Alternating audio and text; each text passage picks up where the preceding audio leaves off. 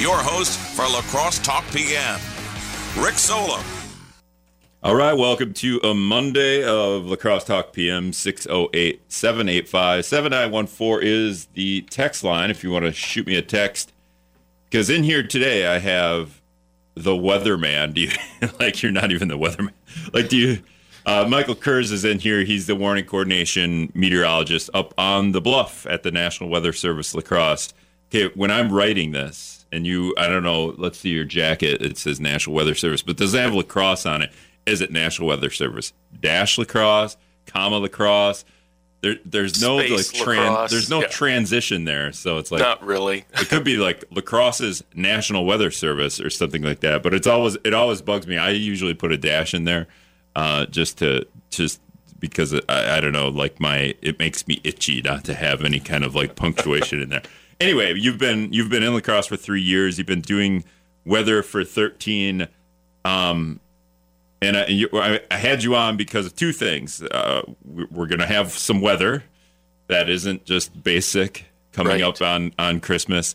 Um, I talked to you last week a little bit, but I thought I'd have you on the PM show to talk about again December fifteenth, twenty twenty one, which is probably it, you said you said to me earlier it ranks in the top five of all you guys up there on the hill.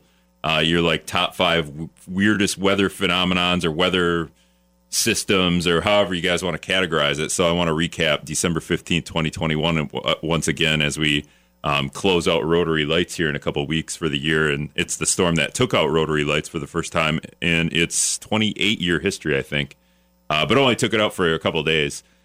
Um, but before we do that, let's just kind of let's let's go into uh, b- being a weatherman or a meteorologist. I- First of all, weatherman is that kind of like I roll like I'm not. A, it's not weather. I'm a meteorologist. Like Meteorologist is the more preferred term. right. Yeah. It's like janitor versus custodian, maybe a little bit. kind. Yeah, yeah. Um, where did you go to school? Where did you study?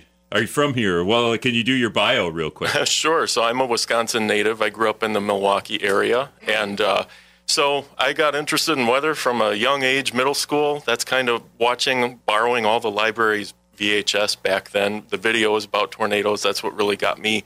Wow, I want to study this more. And so, and seeing some tornado damage as a kid too. That that just really got me interested. So through college, I knew what I wanted to do. I wanted to be a meteorologist. I went to uh, University of Wisconsin Milwaukee, go Panthers, and uh, so got my degree. Uh, went for my master's there too in atmospheric science, and then got into the weather service uh, back in 2010. Does it take about? Does it take four years to get to For- become a meteorologist, or be, is there schooling beyond that? No, well, for a traditional degree in it, yeah, four years is, is typical.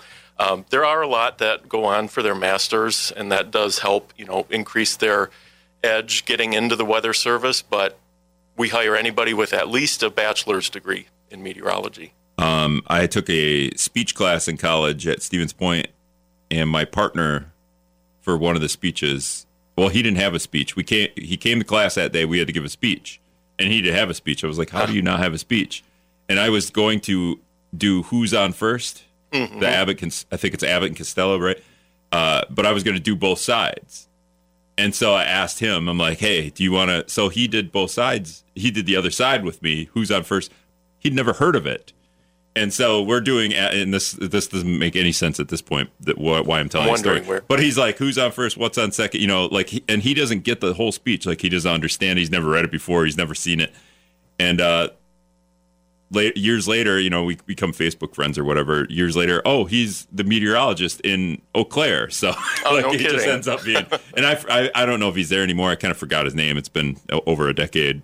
Uh, well, two decades. Jeez, it's been two decades since college. Sure. Uh, so, but you mentioned you got into this because of tornadoes. Did were you impacted by a tornado at a young age? No, not directly, but Okay. you know, my uh, my grandparents growing up, my grandparents lived in central Wisconsin, so you know, there's a, a fair amount of tornado activity every now and then that comes through there, and it was Wautoma tornado, I believe it was in '92, and my grandparents lived just south of there, and I remember my grandpa taking me through, and we were looking at this F2 tornado damage at the time. And uh, so that stuck out as one of my earliest recollections of just kind of being, wow, weather did this? That's pretty neat. F two little, right? Yeah, because you know, F five is the biggest. It's yes, EF5. Back then it was just Fujita. Now it's enhanced Fujita scale. But yeah, so so back then it was equivalent to a strong tornado, not a violent one. But uh, it was just pretty amazing. And uh, I remember going through Oak, Oakdale, um, not Oakdale, uh, Oakfield near Fond du Lac after the uh, that was the Wisconsin's most recent F5 or EF5 or stronger tornado, and that was in '96. So we haven't had that strong of a tornado in the state since '96. But I do remember my dad taking me through there and seeing a two by four impaled through a wall, and so from there on, my interest just grew. And like I said, watching all the tornado videos from the library over and over again in middle school, and yeah, that's where it all took off for me. Most importantly, uh, out of this, uh, best tornado movie for me would be Twister. I don't know if you have a do you have a top three tornado movies? Because uh, I can uh. only I'm looking at a list here, and I don't know if you can see. I kind of try to enlarge it. There's not very many good tornado movies, so Twister sticks out to me.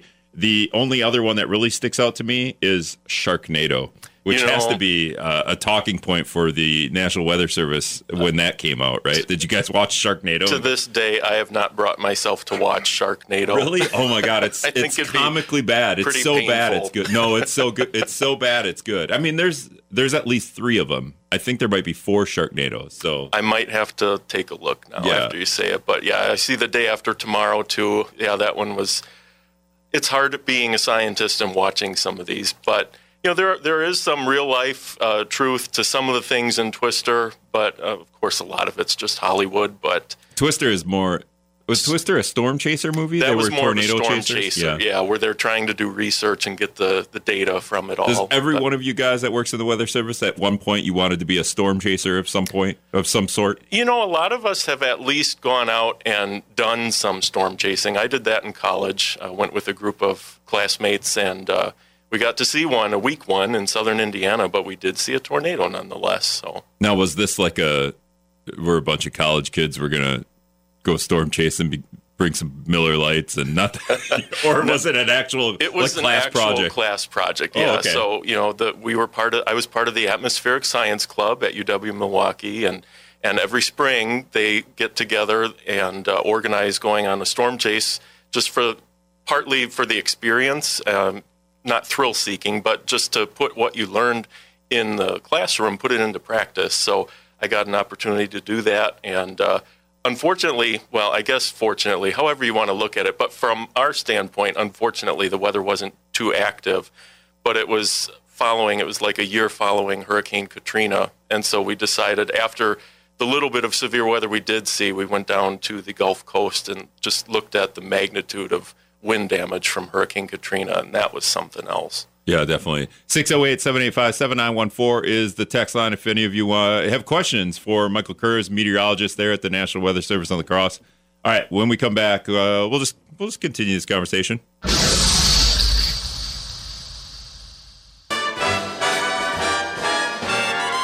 Oh, the weather outside is frightful. Yeah, definitely I don't know. I don't know how many movies. Uh, anyone listening, like how many movies are as bad as Sharknado that they're good? Like what? I, I couldn't. I couldn't come up with the the worst movies of all time that are so bad they're good. But Sharknado has got to be in the top ten. I'll um, take your word for that one so, until I see it. Yeah. Yeah, and it's one of those. Yeah, you know what? And then you should watch it, and then maybe. Uh, we'll have you back just to re- we'll just review it. I'll just call you up. We don't have to do a whole show we might Sharknado. not have enough time to cover all the you could take notes, detailed notes. On, no, I don't think you could because it's so it's it's not going to be that. I mean, Twister, you could probably take notes on, and you could break down the movie Twister and go, "This is crap. This is false. This doesn't this doesn't happen." Uh, tornadoes don't do that. Uh, 608-785-7914 is the talk uh, the text line. Michael Kurz, he's the warning coordinator meteorologist at the National Weather Service in La Crosse up on the bluff. What's a typical day like for uh, you guys up there? I mean, when you're a meteorologist, are you just staring at the radar? It seems to be you're just staring at the radar and trying to guess where it's going to go next or whatever. I mean, what's going to come or what's that's you know, that's okay. part of it. Yeah. yeah, I mean, there's a lot that goes in, and it's a lot of sitting in front of your computer screen all day. But there's so much to look at. Not only what's going on now, because that gives us an idea of you know where things are moving and, and what's to come when you look upstream, but aside from that, we're looking at all the weather model information that comes in. We're looking at observations from across the country to see, you know, what's heading our direction as these systems are developing, like the system that we're expecting for later this week. We're watching that, seeing what comes in.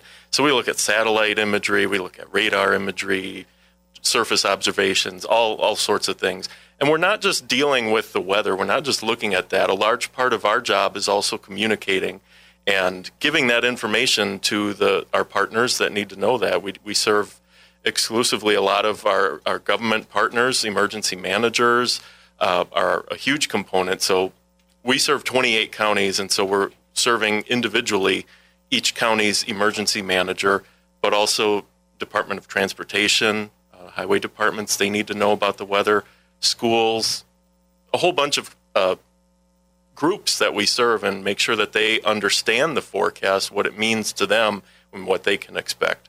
Okay, so I'll throw this at you. I've heard that. Okay, so you have the National Weather Service. You guys are, you know, top on top of the ranking, so to speak. I don't know if you're you're competing, but people, the the AccuWeather, the Weather Channel, they're getting their data from you, and then they're just manipulating it a little bit to make it unique to them. That's that's one of the things as we I don't want to do this the the tropes that we hear with meteorologists, but that's one of the things that I've hear is like the National Weather Service is the most accurate, and then everything beyond that, like AccuWeather, is these private businesses.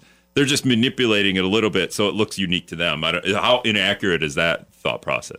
So what I will say is we we are all a team enterprise. The whole weather industry, whether you're talking about National Weather Service as federal government um, weather forecasters, or if you're talking about what we call the private sector, the AccuWeather, the Weather Channel, and uh, things of that nature. But we're all in this weather industry collectively trying to get that information out to, to the folks out that need to know what's coming their way so they can make the preparations they need to.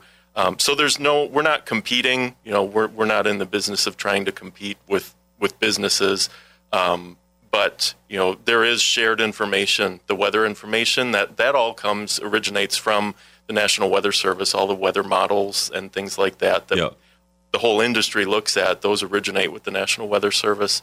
So a lot of the data comes from us but yeah everybody out there uh, in those fields are degreed meteorologists. Is it a, is it a the, the data comes from the National Weather Service or, or the the equipment you have essentially, and then is it just a matter of inter- who interprets what? Like you're going to interpret, you might interpret something one way, and, and a meteorologist at the Weather Channel might just see something else, and then maybe you guys collab and go, hey, you're you're seeing this, and we're seeing this. Like what's what are we missing, or who's missing what? Yeah, it is an imperfect science, you know, admittedly. So everybody, each forecaster that approaches looking at a scenario it is subjective. You know, one might interpret, well, this looks stronger than what I've seen in the past before, so it's going to do this.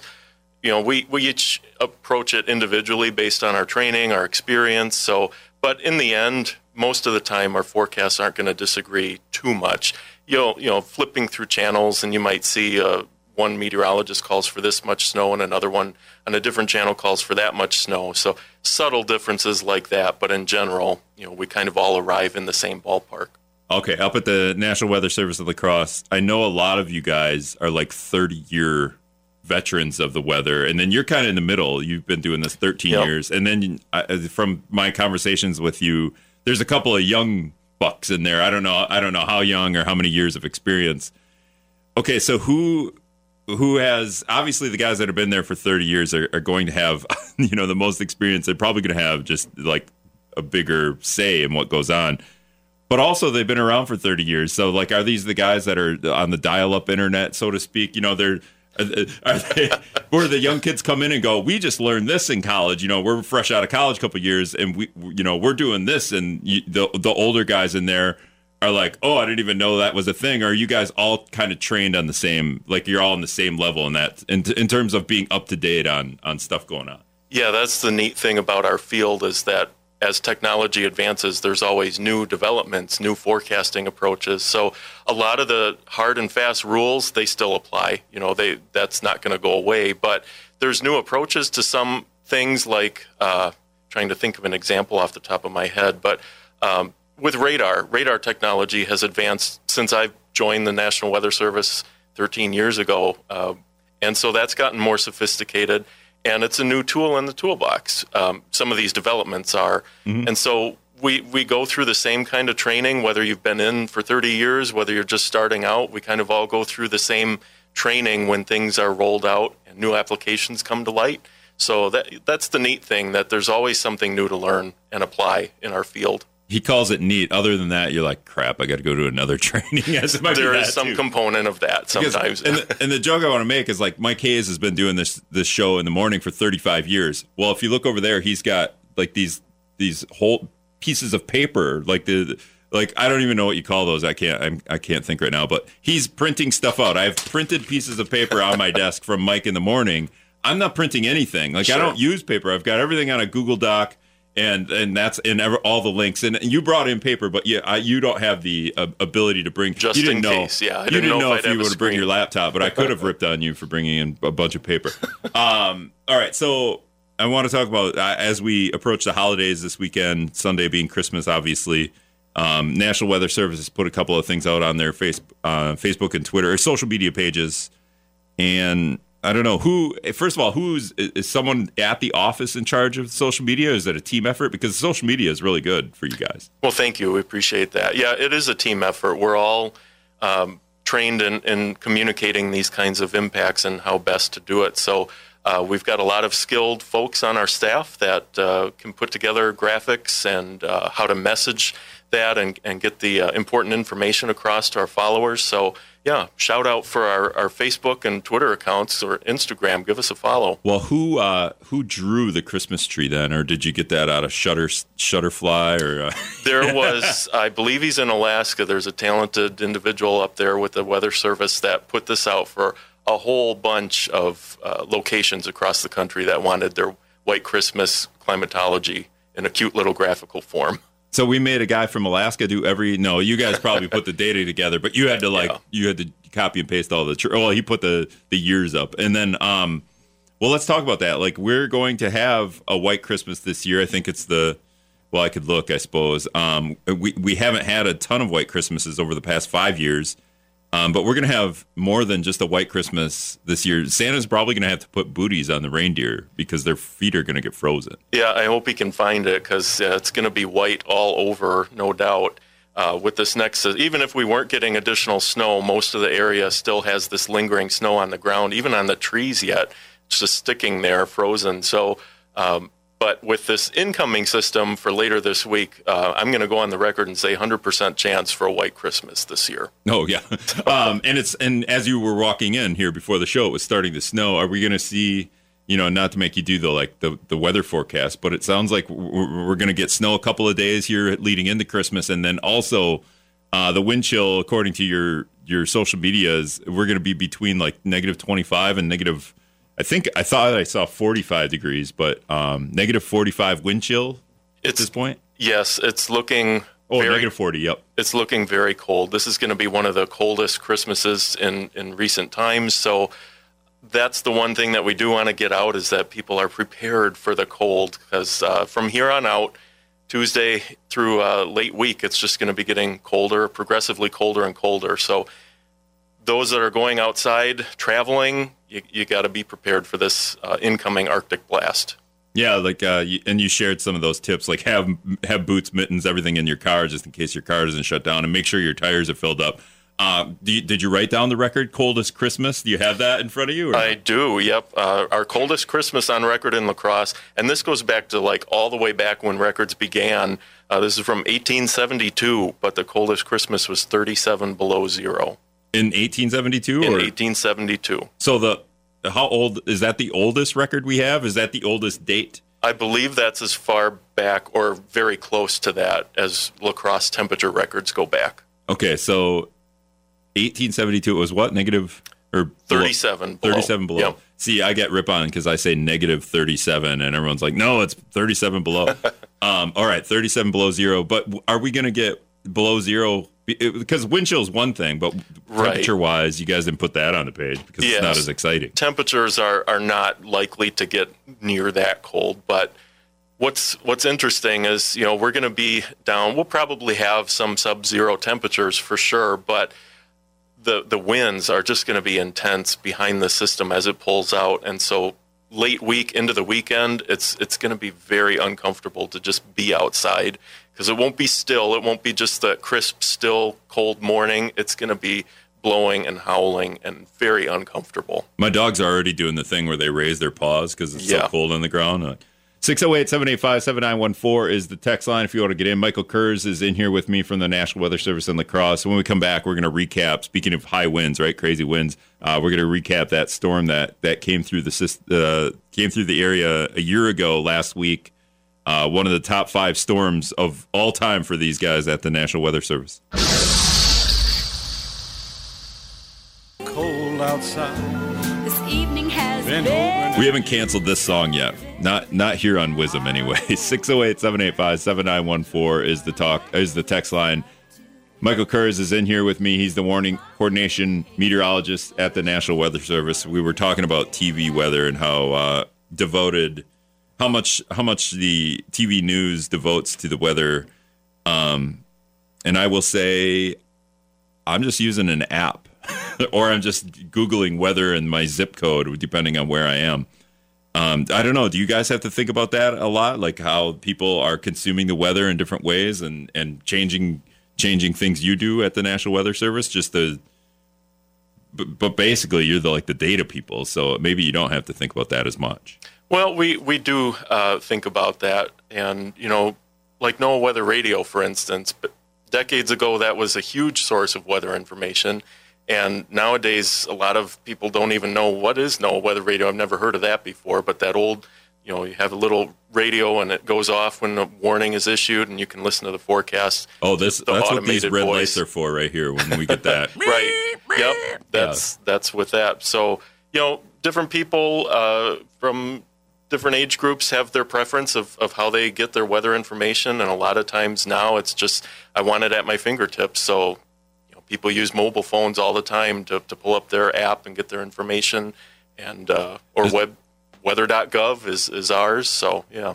Is that that weather warning lady? Is she weird to talk to? At the in La Crosse County, there is a storm system like that person. There, there must be weird to talk to when when you're at the National Weather Service, right? Well, that's uh, that's our automated uh, little voice there.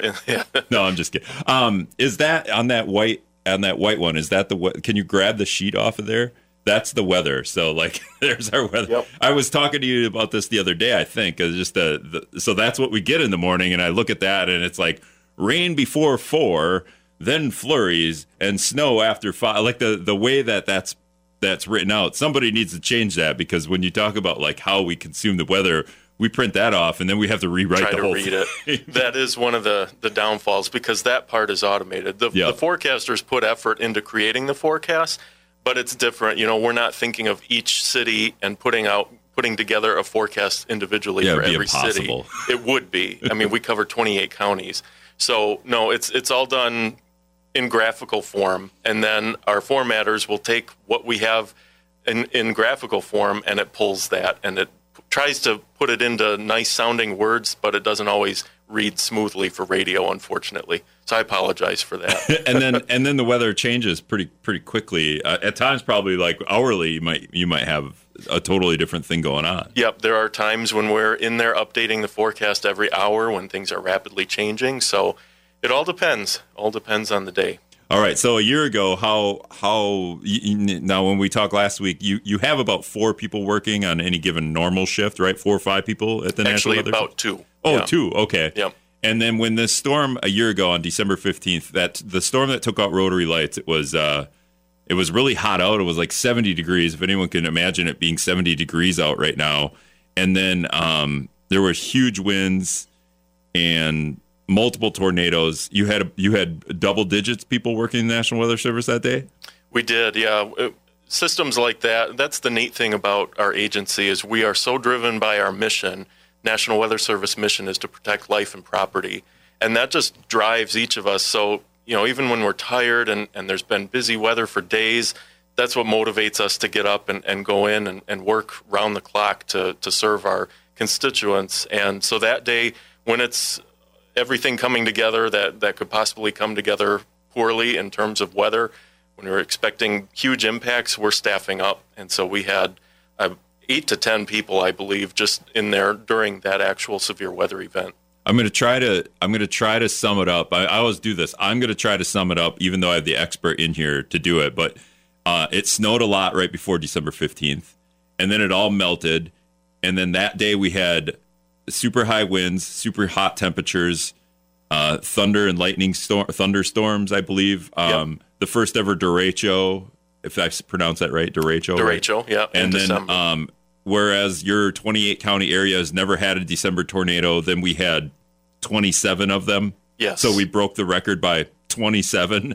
Um, any like is that a is that a pretty good summation of, of what happened on the, uh, leading up and before de- de- or leading up to and on December 15th? Yeah, Am I, mean, missing that, anything? in a nutshell, uh, we had Cats and dogs.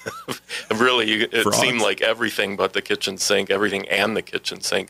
Um, but yeah, we had the, the big thing that day going into it was the um, how warm it was, which led to that unex- well, not unexpected, but unprecedented severe weather event in the evening.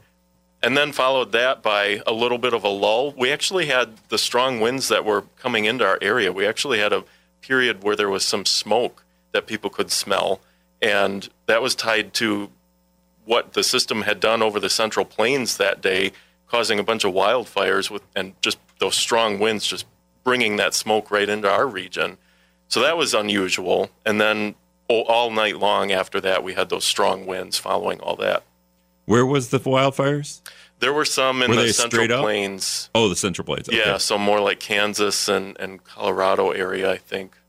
Okay, so west of here a little bit, west southwest of here. Yep.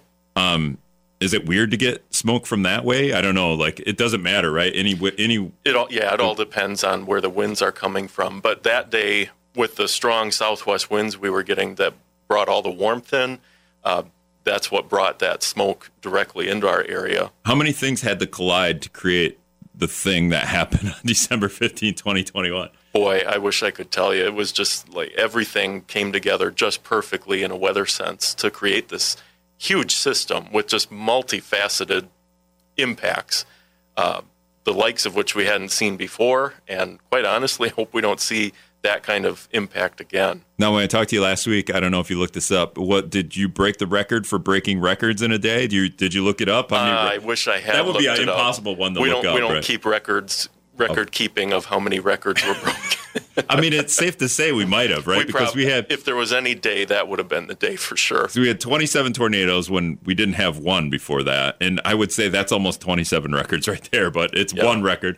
Minnesota had never, the whole state of Minnesota had never had a December tornado, and it had. I don't know how many of those 27 tornadoes were in Minnesota, but it at least one, and it's never had one before the whole state. Um, it, for, and it was the first December derecho in the United States. And people, the first thing everyone's, and you'll have to explain it, what the bleep is a derecho. It's basically you've got straight line winds. You know, people have probably heard that term before. So winds that are generally out of the same direction. But this is such a large, severe weather system, usually a line of storms that spans over 200 miles. And as it's pushing through, it just causes tremendous, widespread, damaging winds uh, across such a large area. So that's in a nutshell what, what a derecho is classified as. That's kind of boring. It's just winds. It's it's very large winds, yeah, straight line wind damage. So the the first ever derecho is just uh, we we just had a lot of wind, or straight wind, or uh, does it have to hit a certain mile per hour? No, it doesn't. It just, uh, in terms of the magnitude of damage that it leaves behind, you know, you need a, a, basically a line of damaging winds for over 200 miles that Oh, okay. races forward. So a very large area is impacted. And on this day, we had so many 75 plus mile per hour wind gusts across the whole region. That set a record at that point because we'd never had that many since at least 2004. Um, so that was just unprecedented. The number of strong winds with those line of storms, um, and uh, that was just recently surpassed in this past May with another derecho. You know, these are typically we're talking about June, July, and the hottest, most humid time of the year, and this happened in December, and that was just so unusual.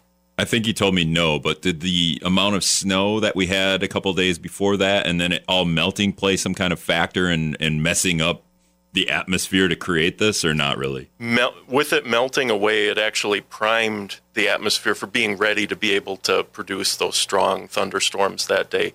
Um, because uh, getting rid of that real cold layer with the snow at the surface, that really helped to get the storms ready to go.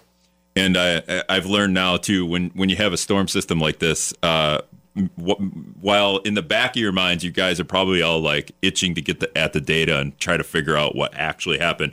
When it's happening or leading up you you kind of know the impact that this is going to have. And this is actually like scary for you guys right? I mean this when this is coming not scary for you guys but scary in general for the public yeah well it is to a degree it's it's also kind of scary to us when we're thinking about what could happen out of this system and i remember i was working the midnight shifts going into that event so after putting together all our messaging, and, and I got done with my shift that morning on December 15th, and I went home. Normally, I'd go to bed right away and try to get as much sleep as I can during the day.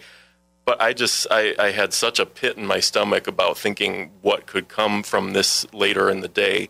And uh, so I had a hard time sleeping. I woke up eventually, and I just had to get out and clear my head, went for a walk, and I, I've never been sweaty from a walk in December, but it was so humid and uncomfortably warm that day. It was just very ominous feeling because we knew with all this heat, with all this humidity, bad bad storms are likely, and uh, indeed that's what happened. See, when my head does that, I turn on the Big Bang Theory and just leave that on so I can go to sleep because I just turned the most mindless TV show on. That's a that good way too. Yeah, Scrubs, Big Bang, just like mindless mindless TV that I can I can listen to and not have to pay attention. All right, when we come back, I want to talk about like I'll let you set this up. We want to talk about like the imp- after the impact, like did the how you guys. I, I guess like gather the data and, and kind of figure out what what the hell happened, right? Like you kind of know what's yeah. happening, but after the fact, there's more work Oh, Probably there's a more, lot of work. More of the work happens that was after the, the fact, biggest right? workload we've ever had after a system like that.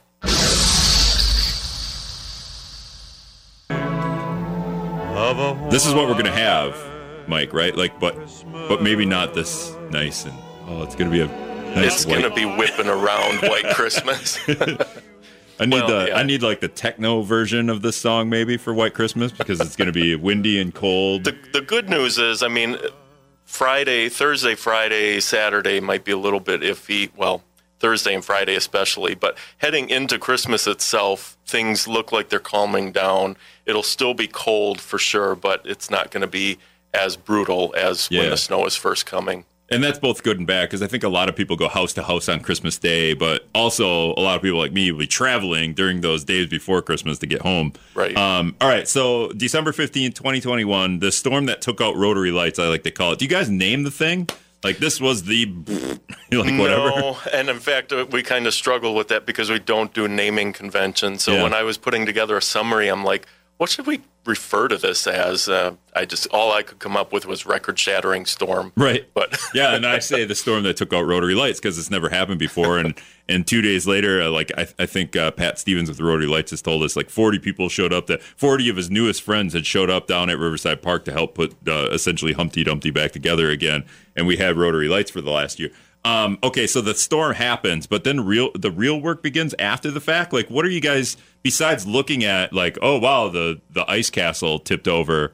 Um, what are you what are you gathering after the fact? Because I feel like you want all the data that's that the the satellites and whatever whatever's recording the wind and storms. But what are you doing after the fact that that uh, to to kind of sum this up? So you know, usually after a severe weather event, you just kind of need to take a deep breath. Like, okay we're done. Let's let's evaluate what happened, big picture perspective here. And so we look at radar typically, and, and we'll go through and see where the, the strongest parts of the storms went through. But the big thing right after the fact is gathering information, storm reports, where did the damage occur? So we oftentimes will solicit our, our trained spotters, we'll ask the public, did you have damage in your area? You know, what kind of damage did you have? With that event, it was so widespread, the damage was just unprecedented in terms of damage across our whole area, and not only from the severe winds that came through with those storms, but then after the fact, we had gusts uh, coming through overnight of still rip roaring to you know 60 plus miles per hour. So we had additional damage that wasn't storm related come in overnight.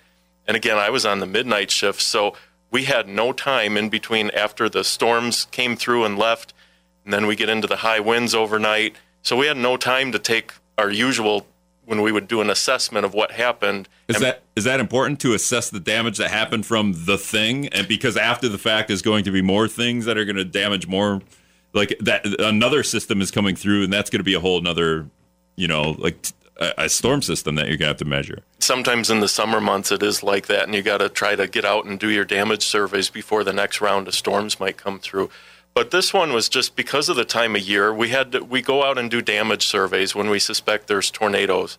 And so we had to get out and do that the following day. Normally we'd try to prepare a nice organized send off for the team that's going out on the roads. Here's where all the damage is. This is where you want to go. These are the emergency managers you want to talk to. But there was no time that night, and there were only two of us working the overnight, and uh, so the the day crew came in, and we had like three separate teams that went out doing damage surveys. And when I say teams, we were so short staffed because of the time of year, people needing to take their holiday leave and, and things. So a lot of people went out individually from our office to do this.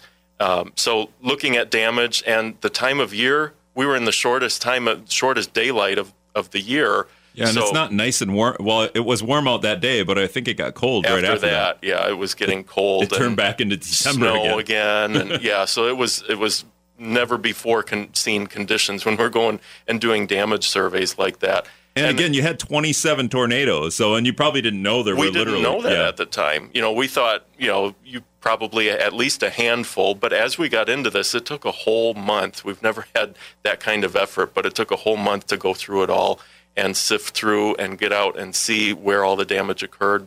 We were also using satellites with their passes coming through and give us some good, clear, high resolution satellite imagery on the non cloudy days, which are few and far between in December, as we all know. So putting all that together, it, it took a lot. 27 tornadoes, the most weird thing, or the derecho? The weirdest thing. I think both collectively, it's hard to separate them. All right, that's Michael Kurz, warning coordinator at the National Weather Service in La Crosse. Thanks, Mike.